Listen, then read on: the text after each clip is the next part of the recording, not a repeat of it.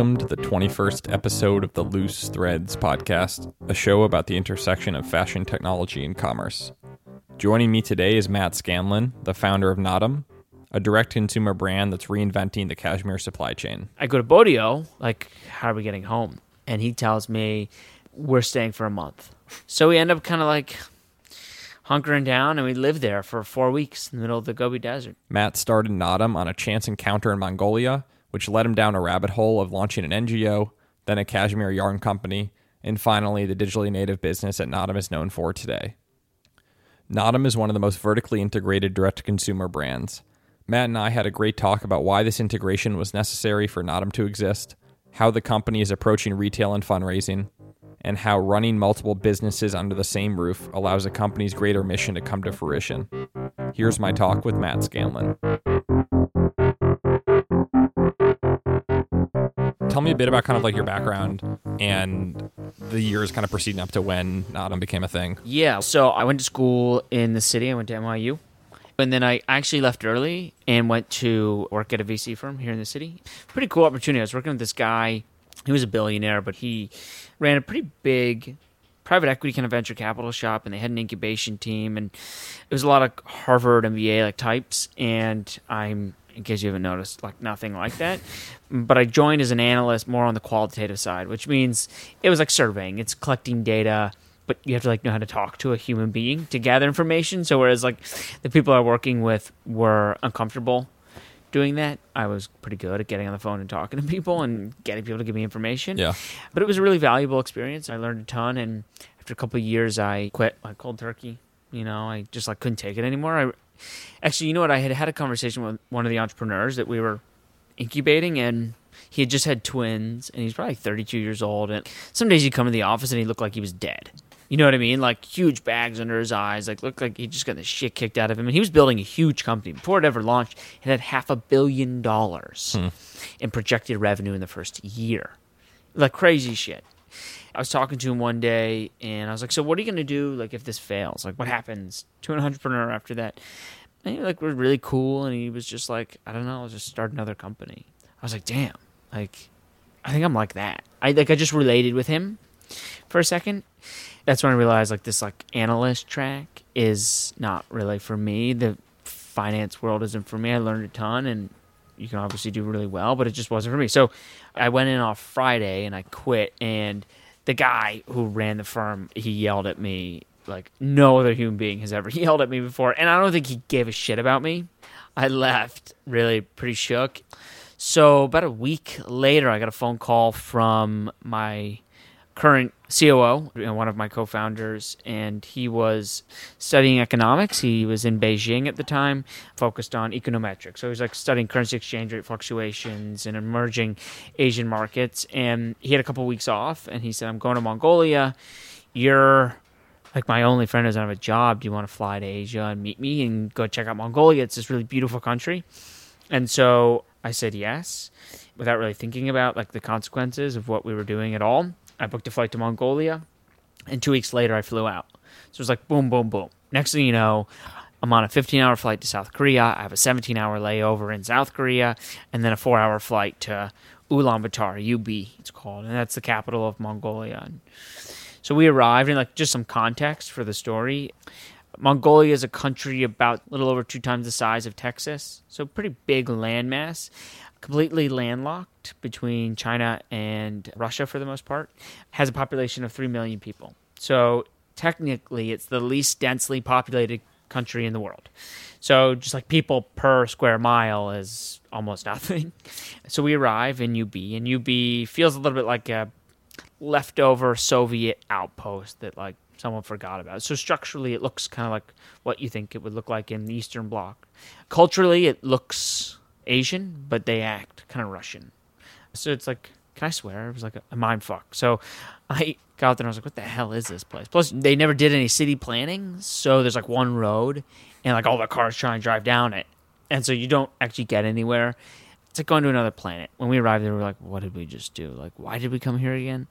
And we're staying at a hostel in the city, and we're staying there, and we bump into a journalist, and this journalist works for the Wall Street Journal. He's writing something uh, about the cashmere trade. First of all, he's like the only other Westerner we've seen. He happens to also be from Fairfield, Connecticut, and I'm from Westport, Connecticut. So we were like, what the hell? Like, it's literally like flying to the other side of planet Earth. Like, point to the other side of the Earth, and that's where we are. And I meet him. And so he says, you know, come with me to do this interview tonight. Interviewing these two Mongolian guys. They grew up as nomadic herders, and now they're like kind of in the cashmere trade or something. I'm going to find out.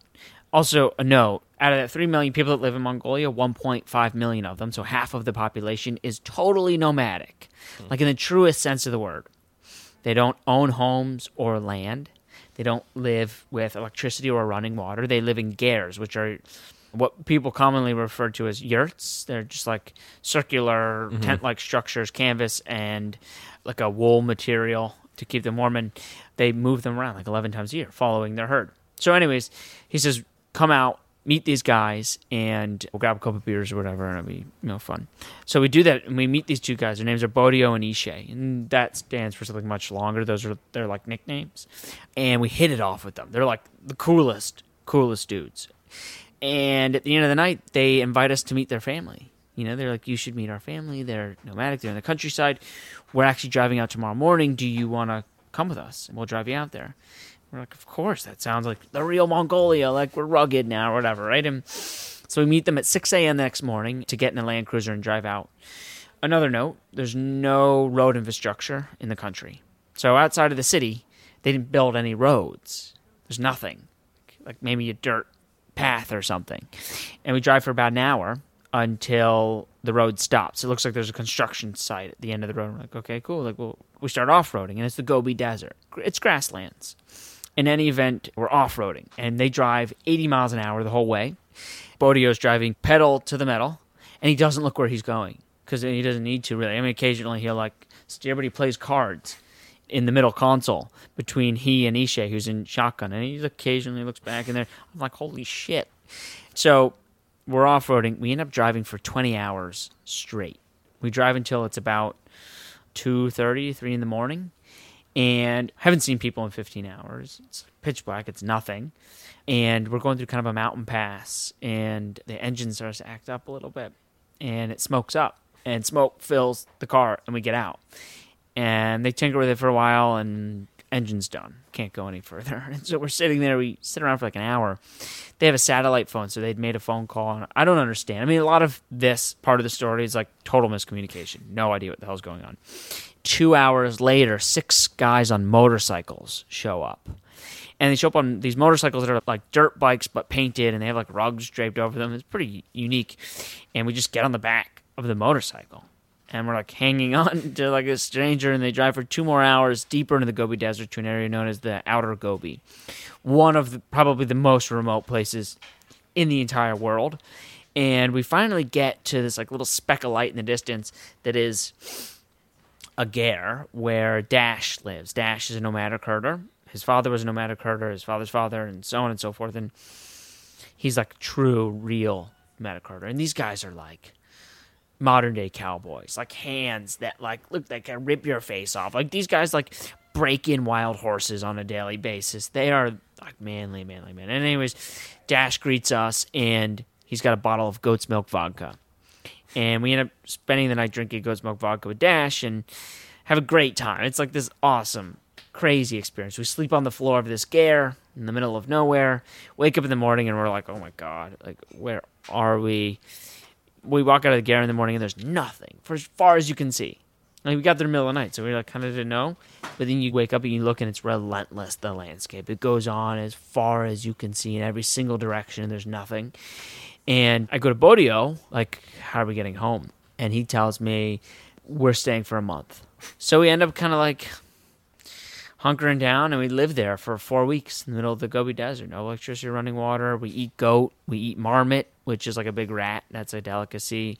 We learn to ride horses. We break horses in. We milk goats. We graze goats. We like totally gratiated in this experience. And towards the tail end of it, we started really ask questions because the communication got a little bit better. There was like an agreement that like we were gonna try and talk to each other And what we started to realize was that this way of life is obviously incredibly variable, but a huge part of the population lives this way, and it's deeply tied to their culture. I mean, there's real value in living like this because they've done it forever, and it's tied directly to like the time of Genghis Khan, and it's pretty unique. The other piece that we realized later was that 60% of the country's GDP is actually built on animal husbandry, so raising goats, raising livestock. And so we're asking these questions, and it turns out like maybe there's a way we can help them. Investing in breeding and veterinary programs and livestock insurance to kind of remove some of the variables of living like this. So we decided to start an NGO when we leave. And the NGO, we do it with the two guys that took us out there, and it's since it's run, but it's now run by Bodio and his wife. And we contribute the funds to it, so it's a kind of a separate entity. But we come up with a microeconomic development strategy. It's kind of the core of this NGO, which microeconomic development is done two different ways. One, it's microeconomic loan structures where you're infusing loan capital into a community and you get the money out, but it gives them the ability to start getting things done. And it can really rejuvenate a stale community. But for something so remote, that's not going to really work. You need pure investment. So the nonprofit is nonprofit. We're going to make investments with no return other than trying to calculate the impact on the community. And the theory is that if we invest in veterinary and breeding and livestock insurance, a couple other things that things that directly impact their livelihood, then it's simple, they can make more money, right? Really simple equation being a healthier goat produces a healthier fiber, a healthier fiber sells for more money we raised a little over 100 grand, like 150 grand for the nonprofit. And we're investing in this strategy and we've kind of diversified what we're considering as like a portfolio of investments in this community. And year and a half goes by and we're building a nonprofit. And it's exciting and fun and rewarding. But when it comes time to survey and gather results, kind of figure out the impact that we're having, because people that are donating want to know like what are we doing and it's nice to see photos but it's also good for us we want to see numbers we want to see that the nonprofit work we're doing is creating a real impact in the community. When we did that work, we realized that there was no impact. There's no nothing to calculate. We can't actually determine if we're doing anything, and it became super frustrating. So we plan one more trip, and we go back in early June, might have been late May, but this is the time of year where traders come to buy the material from these herders. And this is where like we had the aha moment. This is where Naadam starts. It was identifying one relatively simple and obvious thing that if you had been in my shoes and done this stuff, you would have been like, hey, that's fucked up. Like, let's change that. People are like, well, how did you think of this idea? And there is no like Right, it genius. just happened. There's like no genius in Yeah. this. And if you were there because of the reasons we were there, you would be thinking of how can you impact them. So what we identified was something really simple that the traders that were coming out to this remote region to buy rare raw material right off of the goat We're operating in an unregulated and purposely fixed marketplace. Right? It would be like trading on the stock exchange, but the brokers were all getting together and saying, hey, like, let's all fix the pricing. And there were no rules. No one mm-hmm. could stop that. So what was happening is the traders would come out and they knew the market values, they knew what they could sell it for, and they were kind of dictating over a large period of time what prices were, and they were coming in and saying to the herders, "Here's the price." Let's say you're a herder, they would come to you and say, "Okay, for your stuff it's twenty dollars." I'm just making up numbers, but twenty dollars. Uh, they buy it, and then they resell it for 50. So they're taking this massive markup, and the person they're selling it to is actually the broker. They're a trader to a broker. The broker has relationships with mills, the people that twist, spin material. So the broker has that relationship. They then take a markup and sell it to the mill. The mill produces it, puts a markup on it, sells it to a manufacturer. The manufacturer makes it, puts a markup, sells it to a clothing company. We were at the source and we were like, this is nuts. The people that are getting screwed the most are at either ends of this system. They are the herders and they're the end consumer. The end consumer is getting shitty quality for a low price, or they're getting the appropriate quality at a really high price. We saw all of this and we came to a really simple conclusion that to help these herders the most, we needed to become the traders because what we could do is we could pay more. let's go in and buy all the material. Let's get rid of those other traders. Let's buy everything here, but instead of paying 20, let's pay $30 or $40. But then a business opportunity arose when we realized that when we owned it for $30, we never had to resell it anywhere. We owned the material. So we didn't have to sell to a broker, and that broker didn't have to sell to a mill, and the mill didn't have to sell to a manufacturer. We could do all of that. And in doing so, uh, it'd be like grabbing a rope in the middle and pulling towards you. You bring the ends closer together. We felt that when we kind of analyzed this whole process, we could redefine what it meant to have a sustainable business. Because if this is what the business was going to be selling sweaters, creating a brand we were redesigning the entire supply chain to create a sustainable system, right? We have to operate in this system. It needs to work for us over and over and over again. There's no like coming in, tearing out its guts, and moving to a new area. That's not how it was going to work. This is an area with very unique material. These are our friends, the people we want to support, the nomadic herders. Let's make this a sustainable ecosystem to build business off of. That's our theory, right? That's what business is. Additionally, we now understand that a lot of raw material supply chains operate this way. They're built off of the backs of middlemen who have remote access to rare materials and then take advantage of that, developing these unregulated trade systems. So, we just had to go in and buy all the cashmere in the region. We just needed to somehow get $2 million and go buy everything. Just jump in for a sec. So it's interesting and understandable that today that I guess like middlemen have become somewhat of the demons of direct consumer brands. They're the thing Totally. that is often the target of whether it's an Everlane or here. You know, Yeah, there's yeah, often you know we're cutting them out. Why do you think they existed for so long? Because lack of transparency, lack of information. I mean, the internet allows people to find out information faster and easier, and everybody has an opinion, and you can read it anywhere. I think just things are more transparent. it was kind of the lack of monopoly on information, Totally. just yeah. slowly degrading that.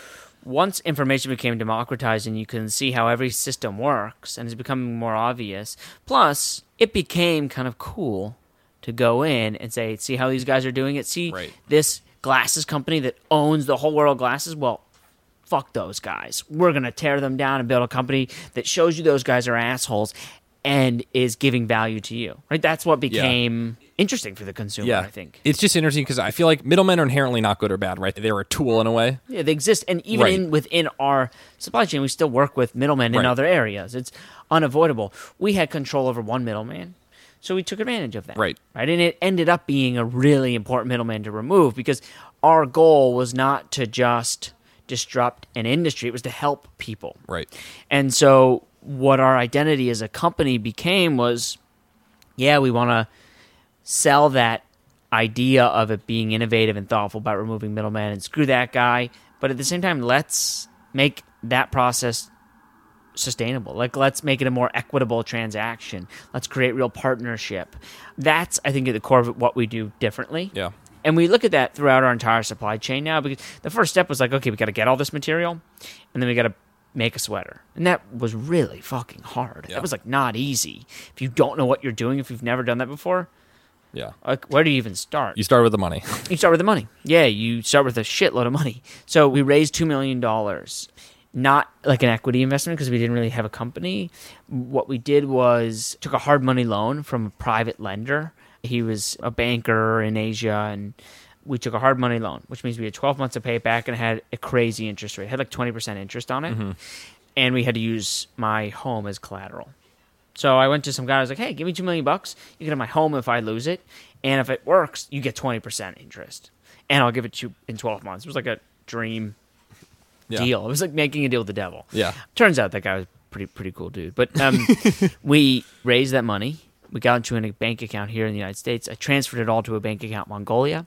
I flew to Mongolia and I took out that two million dollars. It was over two million in cash.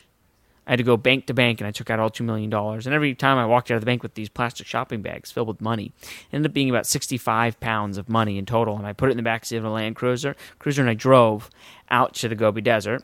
And I bought about 60 tons of cashmere. Bought everything I could get my hands on that time. How would you visualize that? Since this is just 20 audio? tractor trailers full Okay. of cashmere. Some we had to strap it to the top, to the Wow. roof. A shitload Yeah. of raw material. In the processing, you lose about half of it. Yeah. So you wash it and kind of dehair it. You pull out the hairs and you get 50% of that. So we have 30 tons. And then we ship 30 tons of it to Italy. And we had made a deal with a spinning mill in Italy that was 140 year old spinning mill, family run in Biella, beautiful pre Alps area. and we had worked with them prior to get to a level of sustainable certification that meant we redid their dye housing, so no toxic chemicals used in the dyeing process, clean energy usage, so only pulling energy from solar panel facilities, and uh, clean water, so no downstream effects. Pretty much having a zero ecological footprint in the development of these yarns. And did they do that for you, or that's what they were They doing? did that for us. We worked with them to get them. We paid a lot of money Yeah. to get them there, building facilities and Yeah. like upgrading. I mean, it was a big, big process. And, And that was important to you. Why? producing yarns is a pretty nasty process. Chemicals used, like dyeing, Yeah. is the worst thing in the whole industry. The smell, right? the smell, but what it does to the environment is horrifying. Yeah. So it was like we're gonna go through this process, and I'm not like an environmentalist or anything, but when I read about it, I was like, It's like a rational human. yeah, I was like, Yeah. wait, what? Like this destroys the world. Why would I do this? So we wanted to find an alternative for that, and then we found an alternative for that. We were like. The energy usage is just terrible. So we kind of went through that process. And like, oh man, like we want to change everything, and we just happened to be partnered with a facility that would come along with us because they thought it was valuable. Maybe their reasons weren't the same as ours. Maybe they had more of like a marketing angle behind it. But who cares? Right. It And- got the job done. I'm always interested in, in, I guess, when people approach the environmental human thing through some sort of like capitalist instinct, right? Because like you look Yeah. at like Tesla or whatever, right? Which is like we have to do this, but it's not going to be a charity. It's going to be literally people buying expensive Yeah. cars and makes them cheaper, cheaper, cheaper, and that's always an interesting mechanism. I think that that is the best way forward. Yeah. I think we're going to see success in this space when capitalism drives sustainability. I think that is going to be the force. I have my opinions on you know what sustainability means for the consumer, if it's valuable to them, and I'm pretty much a cynic when it comes to it. It's important to me. It was the right thing to do. It was hyper logical. We're pragmatists here more than anything else. We walked into a situation we said, "Huh, let's fix this." We walked into another situation said, "This sucks. Let's make this better." That's all it was. Yeah. The feeling always being that we would get better margins by doing this work. So, like at the end of the day, yeah, doing that environmental work was very important for us, but it reduced you know energy usage. It like saved costs. It was smart to do. Those dyes were more cost efficient. We made money by improving this process. I think, unfortunately, for a lot of consumers, sustainability means you pay more for it for some reason. I don't know where that got started, but I, I think it's bullshit. I think it's not how it should work, right? And I think that's what Tesla's trying to do. They're trying to make a cheaper car because they want everyone to do it. I want to make a cheaper sweater because I want everyone to have one. I'm going to do that through sustainability. Sustainability is going to allow me to do that. That's the way forward, in my opinion. So, anyways, we started spinning our own yarn. And when we had that yarn, we started a yarn company and we just sell yarns now. So, big companies use our yarn, hmm. but then we get that yarn. And when we started to try and make sweaters, we realized there were a bunch of processes towards fulfilling production and things that made it really difficult to achieve any sort of real efficiency. One, your units have to be really high generally to get any sort of margin increase. Two, lead times are pretty difficult if you're trying to be first to market in something. A lot of it stems from the usage of material. So let's say you got to get your materials, you got to get them to your factory, they have to manufacture it for you. First of all, to get your materials, you have to hit a bunch of minimums. You have to use a certain amount of yardage or a certain amount of yarn, and you have to hit certain dyeing minimums. There's like Right. minimums all these along. gates. Yeah. But like if you control that process, Right. you have none of it. It improves customization. It allows you to move faster. So here we have our material. We have no minimums whatsoever. Our cost on the yarn itself is half as much as it is for our competitors because we're selling our competitors the yarn at twice the price. So that's a huge efficiency. But then I'm getting the yarn and warehousing it at manufacturing facilities, pre dyed and spun and everything I need. So then all of a sudden my go to market time is way faster. It costs me about a month It's to Zara time. produce a couple thousand units, where Yeah. it would normally cost you three months or four months where you have to hit the minimums, they have to Longer, yeah. manufacture it, they have to ship it to you, but we reduce all of that. So now I have a business that gets a luxury material that I'm putting in the market at half the price. I'm getting a luxury material to begin with that is totally sustainable. So there's marketing value, I suppose, substance at the very least, and authenticity on why we're doing things, and then a go to market strategy that is way more competitive than our competitors. So when we looked at the business opportunity, it was like this is a no-brainer. Like we are checking off a lot of the issues that a startup has. But the additional piece is owning the material allows us to create a bunch of different distribution channels and become an omni-channel business overnight. We're manufacturing for people, private labeling. We are manufacturing our own clothing and selling to retailers. We are selling online and we're selling our yarns. Yeah. So all our minimums run up really fast and all our margins increased overnight. And in just year two, the business grew, you know, 750% and we were profitable, like very profitable. Hmm. And so it's not a huge company, you know, we're less than $10 million, but in two years, it was like a This good opportunity real. to say, like, look, this works and we know what we're doing. And we could raise money off of that, was my, Totally. my thinking. Yeah, so I guess two questions about this. The first is so as you cut the middleman out, you obviously have more expertise to take on, mm-hmm. right? Whether you're going so like kind of. I mean, we have more stuff to do. We have a bunch of different businesses. Here, Yeah. Right. Digital business on its own costs a lot of money and a lot of time. But I'm kind of of the mindset that doing a lot of things and making them all work together as one is way more efficient than doing one thing and funneling all your funds into it. I mean, the risk profile on that opportunity increases. But if you have four channels, right, and you're doing everything across all those four channels, you streamline them all and they all connect at the base. I think that that's a better opportunity to prove out profitability and success faster. That's So- my my thinking. yeah. So what was the learning curve like there though to take on massive. vertical and also four channels? What we really wanted to focus on in the first year and a half, product development, production, right? Like, let's say I told you this whole story, you're probably like, oh, but I wonder what the sweaters are like, right? Like that's probably what you think. If I got you the sweater and it sucked, you don't care about the story anymore. You're never going to think about it again. Yeah. But if you get the product and you're like, holy shit, it is better, boom, great. Then the story makes sense. And so what we really had to focus on first was making sure that we made the best sweater in the world. Because if we had that, then you know marketing is fluid, right? It'll always change. Branding is fluid. It's living. You're constantly changing it. And good people, you can hire great people to do that. What you can't replace is incredible product people and a solid supply chain, right? The companies that we like in this space all have built really substantial, strong supply chains before they did anything else. And we think that would lead towards success. And it's headed there. I you know, now we just need to throw in the marketing and tell the story better.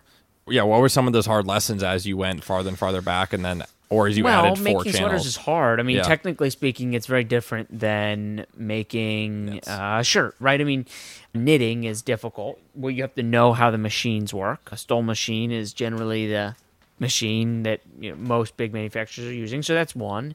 You know how those things get programmed, the variables. So you need an expert to be designing to optimize the manufacturing process, if that makes sense. So a good knitwear designer knows that there are variables like gauge and yarn count that produce high quality sweaters and are easier to manufacture, more cost efficient to produce.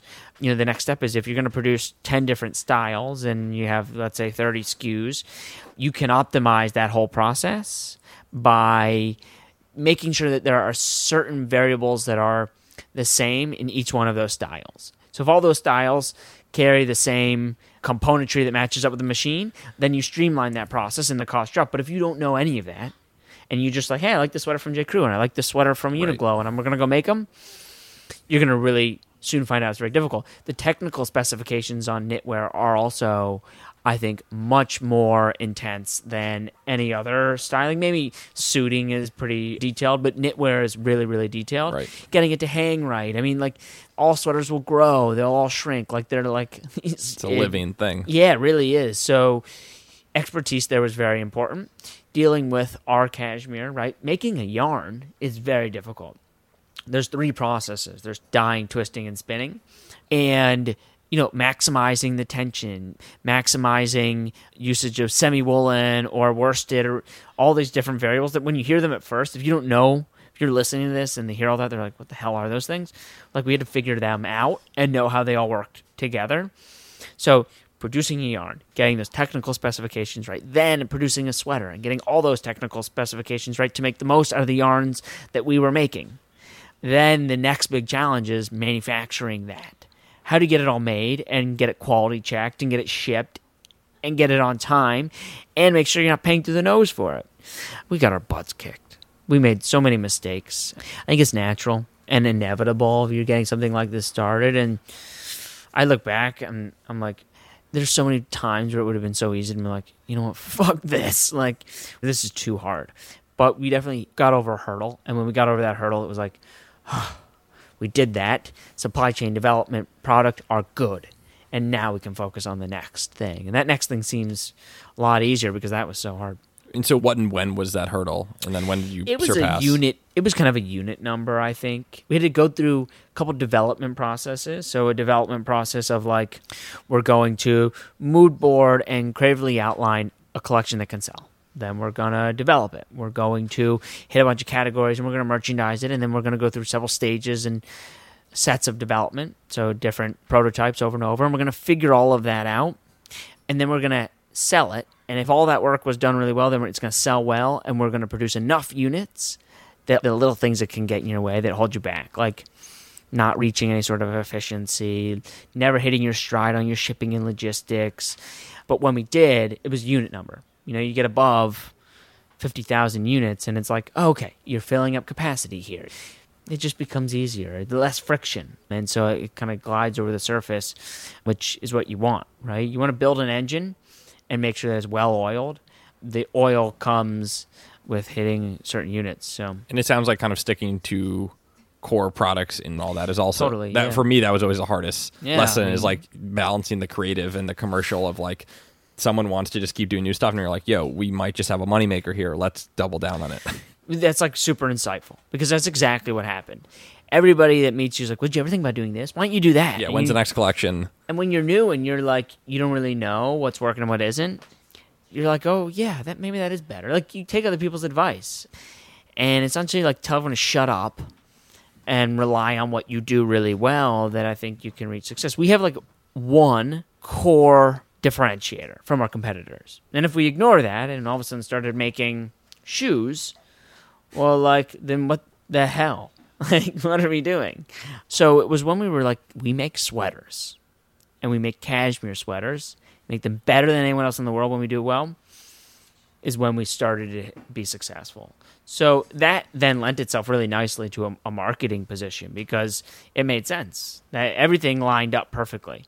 The product, the story, and the consumer were all kind of on the same page. But like that's easier said than done, kind of. That it's like really easy to ignore that. it sounds like your bet was if you had really narrow focus on the product side you could be much more broad on the distribution and, and vertical side Exactly. that Exactly. time and resources are limited and we can work it that way Well said. That's exactly the case. But it's scary to do that. yeah You're limiting yourself on testing out a bunch of things. So when you're like, we do this and we only do this, well, then you're not going to do other things. So, yeah, and that took a little time to realize. But it's been by far the most successful thing, kind of sticking to always what is our sweet spot? What do we do better than other people? Let's do that. Like people used to tell me, like, man, I wish I had something like that, like something that we were just like better than other people at, and we did. So like, what were we thinking? Not just doing that Right. over and over and over again. Right. Talk to me a bit about like the cashmere sweater like market from the consumer side in terms of Yeah, what's like the primer on that and is it a good category to be in? Is it a bad like what's up with depends it who you're talking to. Yeah. I mean, to you? Yeah, yeah, right. The cashmere market globally is about four billion today. So relatively a niche market, although it's growing at about fifty percent annually. It's the fastest growing segment of the luxury space. It's due to be about eight billion by 2020. So hmm. that's all of a sudden a decent sized market. If you look at where the growth is coming from, it's coming from online predominantly. Traditional retail channels are down, and online channels are increasing at a really, really high rate. So obviously, a digitally positioned cashmere sweater business is a pretty good bet right Yeah. now. Like two if- plus two is six. yeah, exactly. So our comps, like if you look at our landscape, right? Who are my competitors? First of all, there's like direct competitors. The big ones you think of, J. Crew, right? For a lot of people, they were people's like first experience with cashmere. There's Loro Piana, the really, really high spectrum, high end, pricing wise. Yep. Brunello Cucinelli is up there. And believe it or not, they own about half of the market today. Those two hmm. companies make up about $2 billion in sales over across a four billion dollar marketplace. Right. So that should tell you a lot. Right. And Loro Piana is LVMH, and I don't know. Does LVMH. Bruno have a holding company or? No, okay. I don't think so. But it's consolidated effectively. Yeah, I mean it's a four billion dollar business. Yeah. Brunello Cucinelli is huge. I Yeah. think, but they own most of the market. Then there's your really low price Everlane and Uniqlo, which Uniqlo, are about yeah. the same quality. If you're gonna make a hundred dollar sweater, it doesn't matter how many middlemen you're cutting out. Like you're just started with a really bad quality material. And then there's the 360s. Those are like big wholesale accounts. Autumn Cashmere. For people who shop at like Nordstrom's and Bloomingdale's, they're familiar with those brands. They don't have big digital presence, but they make like the standard pieces and items that you know, girls go in and buy a lot of.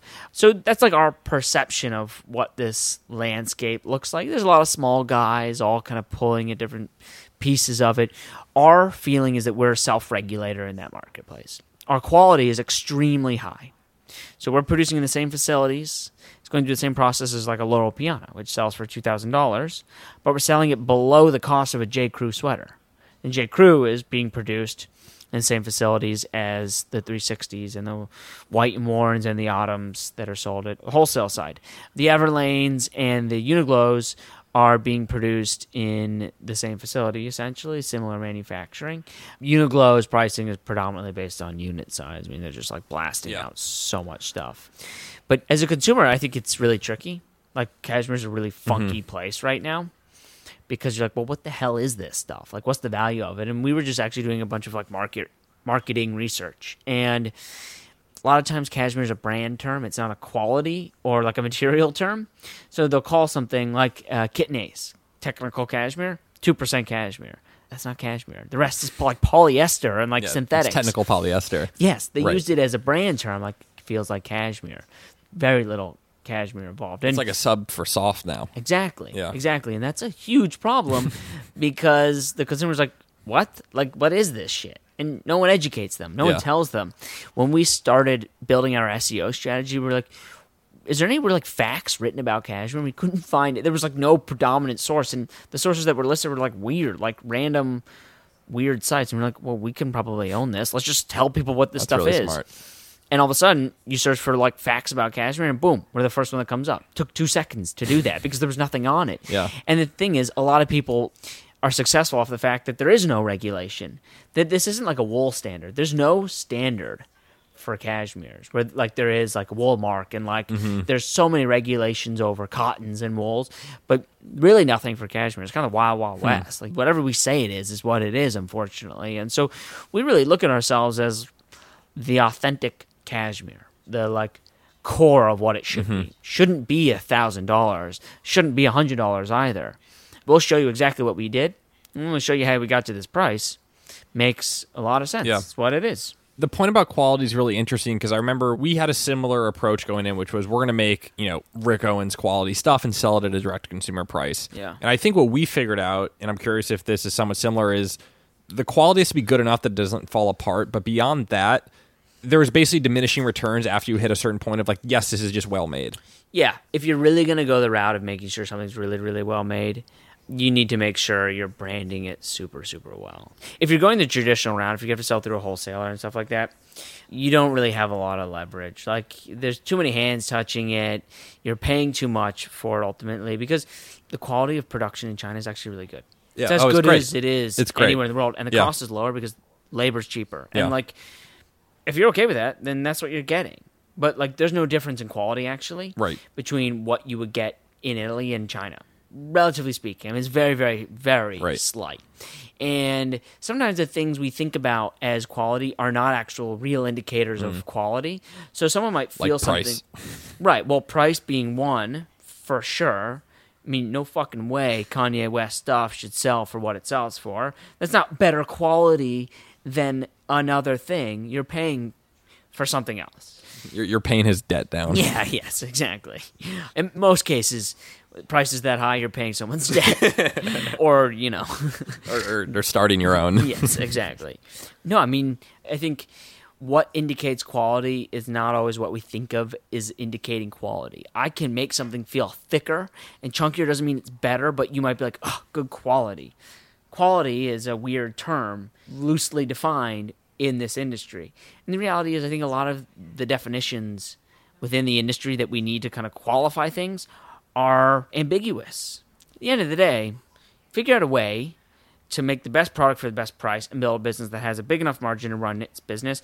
And then the marketing's fluid. Like I said, it's fluid. You're going to try a hundred different messages, and one of them might work really well, but it's not going to work really well forever because consumer tastes are going to change. The market's going to change. People are going to have less or more money.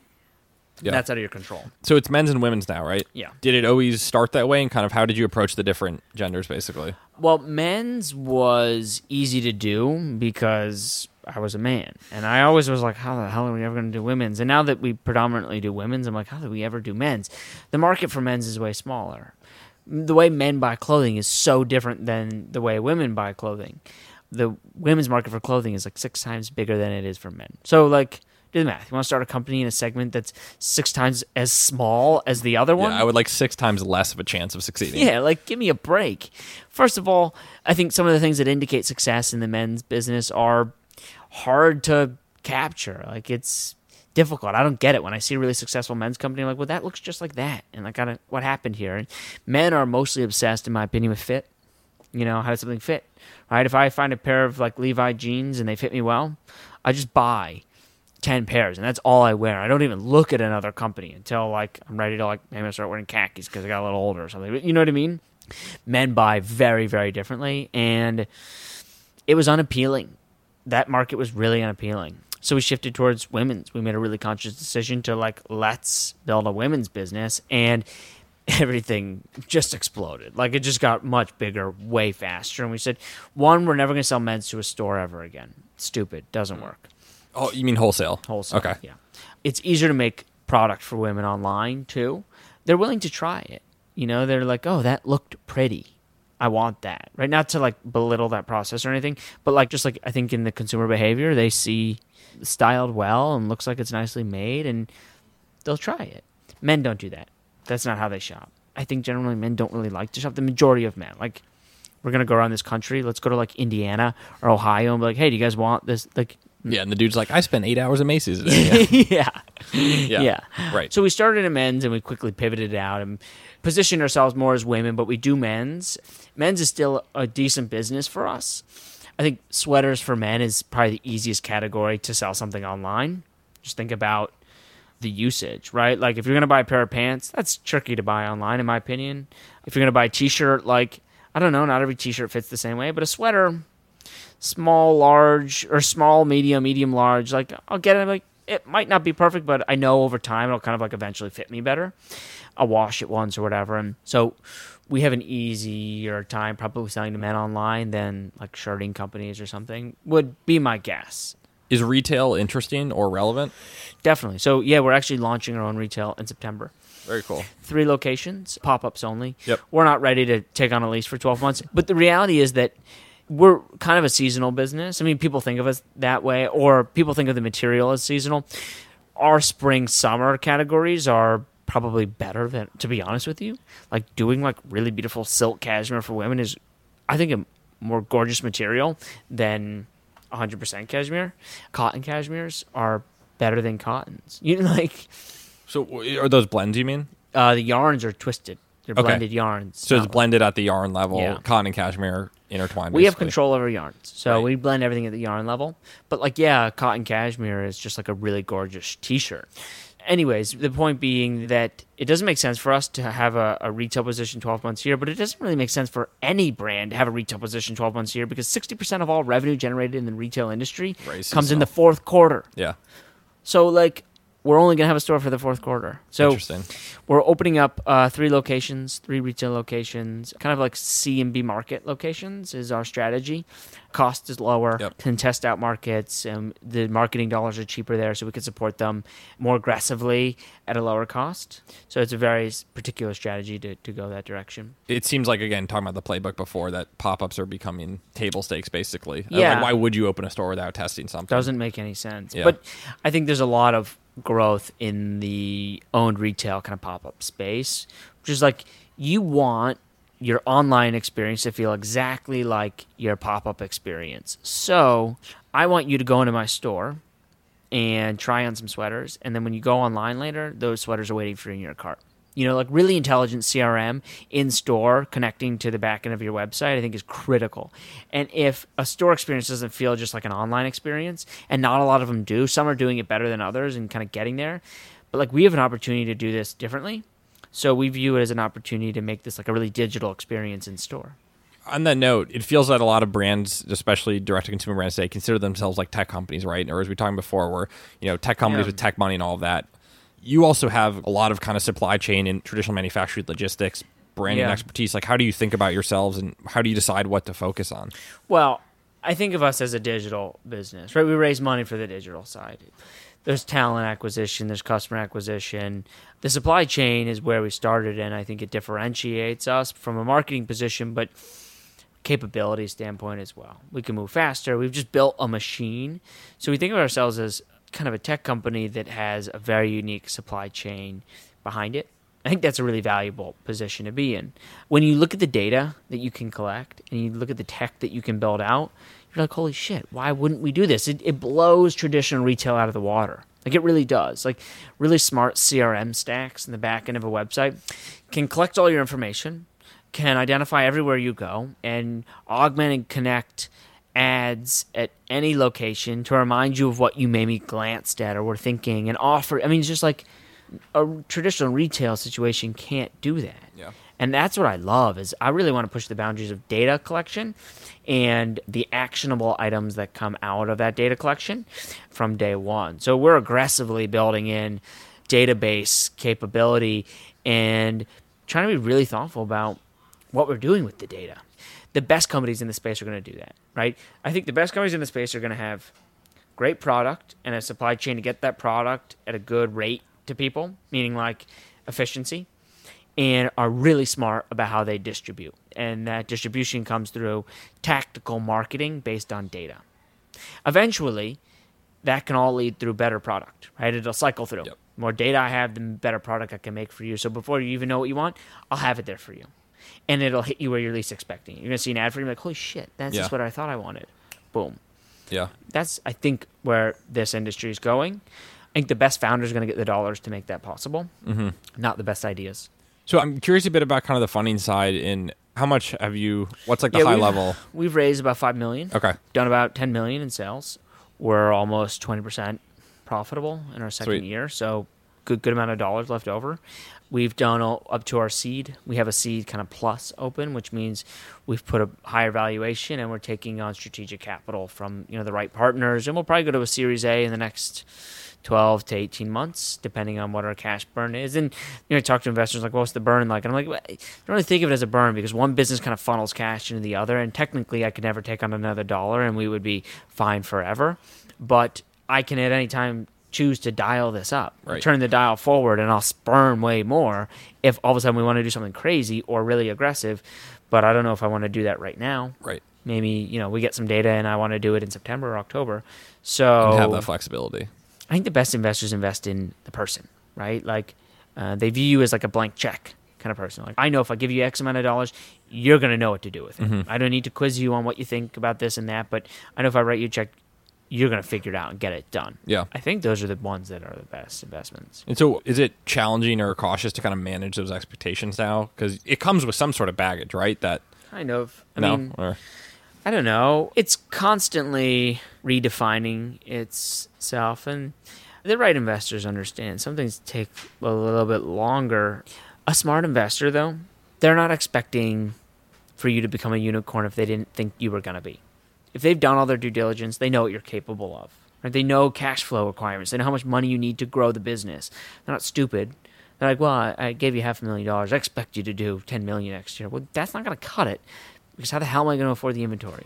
So, I think everybody around us has really reasonable expectations. Yeah, we want to, you know, double revenue. We don't want to quadruple it again, but like, I think everyone around us has reasonable expectations, and I don't really feel the heat. You know, Word. we have really transparent numbers and communication, and Yeah. that's that's helpful. that's great.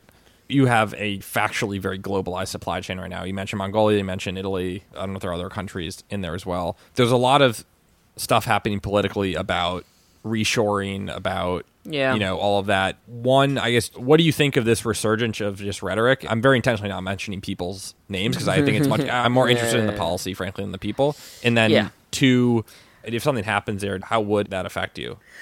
yeah, it's a reasonable concern.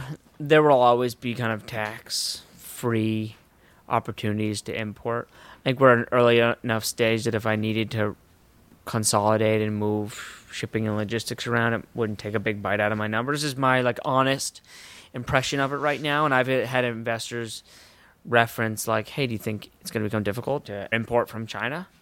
Maybe it's incremental, but there are other options. I can manufacture outside of China. I can manufacture in Hong Kong. There have always been periods of time in U.S. history where taxes fluctuated, import taxes fluctuated, and people still managed to do business. Yeah. I'm not a car company. Maybe I'd be a little bit nervous. There's no technical parts or anything. I think there are certain industries where this might have more of an effect than, honestly, the, the clothing industry. Because, listen, if I'm in trouble, Yeah. Every other clothing Yeah. company in the world is in trouble and like there's a different situation going on like Yeah. so i'm really not that Yeah. You're just betting on like a lack of tragedy to the commons, basically.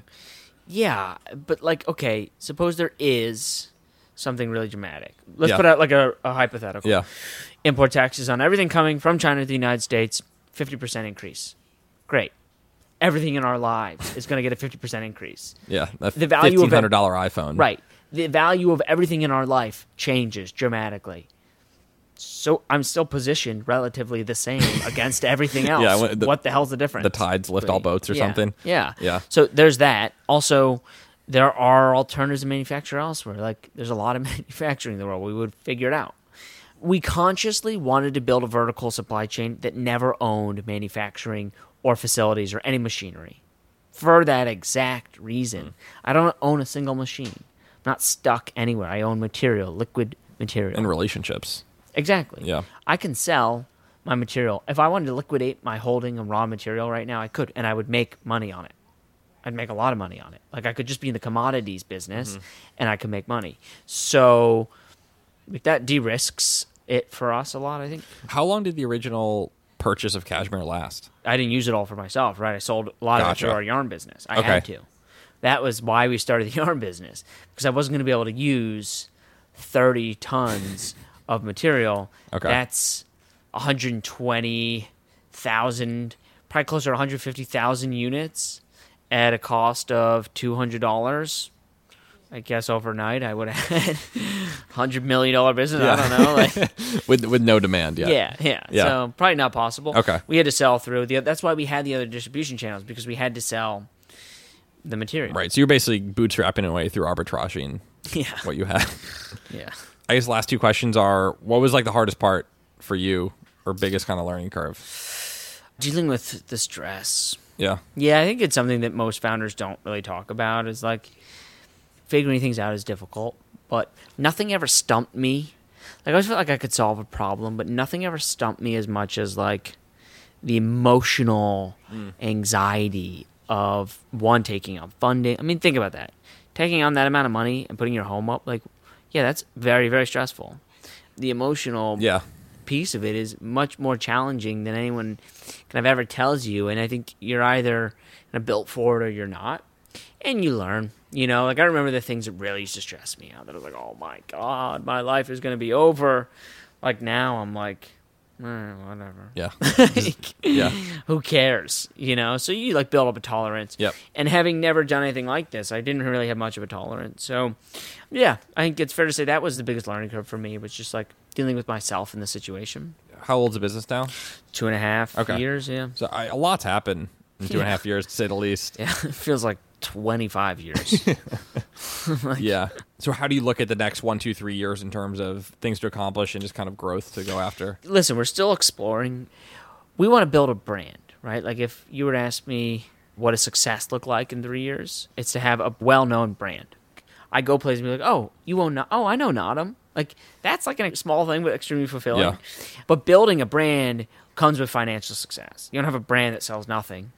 Like really simply, it's building a brand, creating brand loyalty. I think hitting a couple really important KPIs, which is like returning customers, mm-hmm. right? And to have returning customers, You have to be giving them good new product over and over again. And so the back end of that is a machine that can Yep. develop that stuff. That has a reason to develop that stuff. And so some of what needs to happen is like really drilling in on our brand, doing that kind of surface level marketing, that fluid marketing stuff and brand work that we maybe haven't done already. We'll probably do it this year. And then where's the name from? Naadam literally translates to games in Mongolia. However, Naadam is the name of a festival that means games. In Mongolia, it's about a week of games where nomadic herders come into the city and they compete against city dwellers. That's like kind of the way it's phrased. In like archery, wrestling, horseback riding, these really traditional cultural things. And the reason we chose the name is because we felt like this festival was celebrating culture and people and heritage. And as a brand, what we always wanted to do was celebrate those cultures and the people that create the things we buy, more or less. So it can go anywhere. It can stand for alpaca in Peru. It can stand for cashmere Mongolia and wool in Australia mm-hmm. and Sea Island cottons from Jamaica. But everywhere we go, we want to celebrate and tell the story of the places and the people. Awesome, man. Well, thank you for talking. Yeah, thanks for letting me talk.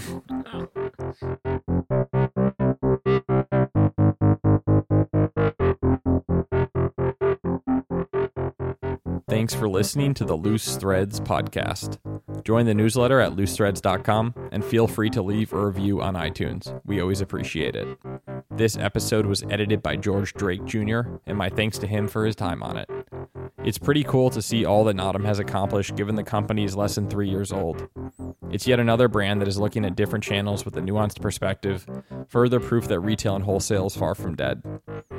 We have a great roster of upcoming guests, including Josh Udashkin of Raden, Kevin Lavelle of Mizzen and Main, and Olivia Wright of Rallier. Thanks for listening and talk to you soon.